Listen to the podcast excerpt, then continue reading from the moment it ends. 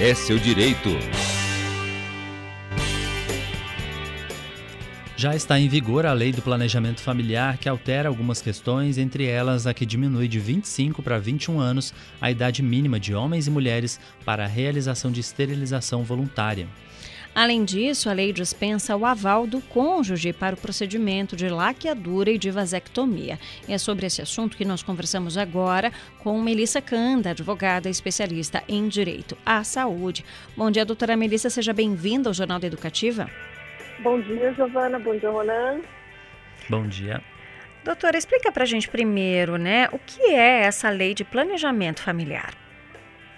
A lei de planejamento familiar é uma lei de 1996 e ela estabelece uma série de políticas relacionadas ao planejamento familiar, é, desde a questão da educação, da orientação sobre prevenção de gravidez, até todo o acompanhamento da gestante, do parto, do pós-parto e do recém-nascido. Então, estabelece uma política ampla de planejamento familiar e atenção. Né? Então, tanto a, a questão, inclusive, de distribuição é, de, de anticoncepcionais ou outros métodos anticoncepcionais, educativos, então, tudo isso. E falava, inclusive, essa lei da questão das, das cirurgias de esterilização voluntária. E aí nós tivemos uma alteração específica nesses pontos em setembro de 2022 e agora, no começo de março, então, essas alterações entraram em vigência. E aí conta pra gente, doutora, quais são as principais alterações dessa lei aí, entre elas essa da esterilização, né? Isso. Então, o que nós tivemos de, de mudanças em relação à, à, redação original da legislação é a questão da redução da idade mínima, então, para que homens e mulheres se submetam à esterilização voluntária, seria a laqueadura e a vasectomia, então a idade que era de 25 anos, ela se reduz agora para 21 anos. Então, a partir de 21 anos, homens e mulheres, independente de terem tido já filhos ou não, podem é, se submeter a cirurgia de esterilização voluntária. Uma segunda alteração que nós tivemos é que passa a se dispensar a anuência do cônjuge para que a pessoa se submeta à cirurgia. E é, uma outra alteração é que as mulheres agora podem realizar a laqueadura no parto.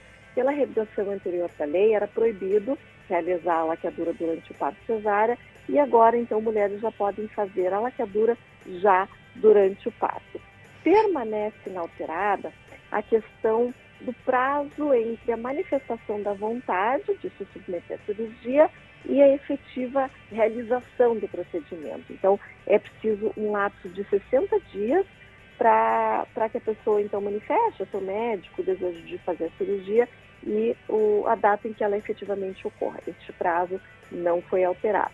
Uhum. Importante a gente lembrar também que é, maiores de idade, ou seja, homens e mulheres maiores de 18 anos, que já tenham dois filhos nascidos vivos, já podem realizar a cirurgia, não precisam aguardar a idade mínima de 21 anos. Uhum. E doutora, na sua visão como jurista, quais são os benefícios né, dessas alterações trazidas na lei? Sem dúvida, privilegia o, o direito reprodutivo, tanto do homem quanto da mulher, o fato de dispensar agora a anuência do cônjuge. Então, está privilegiando a autonomia da vontade daquela pessoa, daquele indivíduo, né, o direito dele decidir sobre os seus direitos reprodutivos sem precisar da anuência do cônjuge, do companheiro, enfim. Então, este é um grande avanço que nós temos a partir de agora com a alteração da lei do planejamento familiar. A senhora falou aí dessa questão da mulher que já tem dois filhos, 21 anos e quer fazer a laqueadura. Ela precisa recorrer a um advogado para fazer esse procedimento?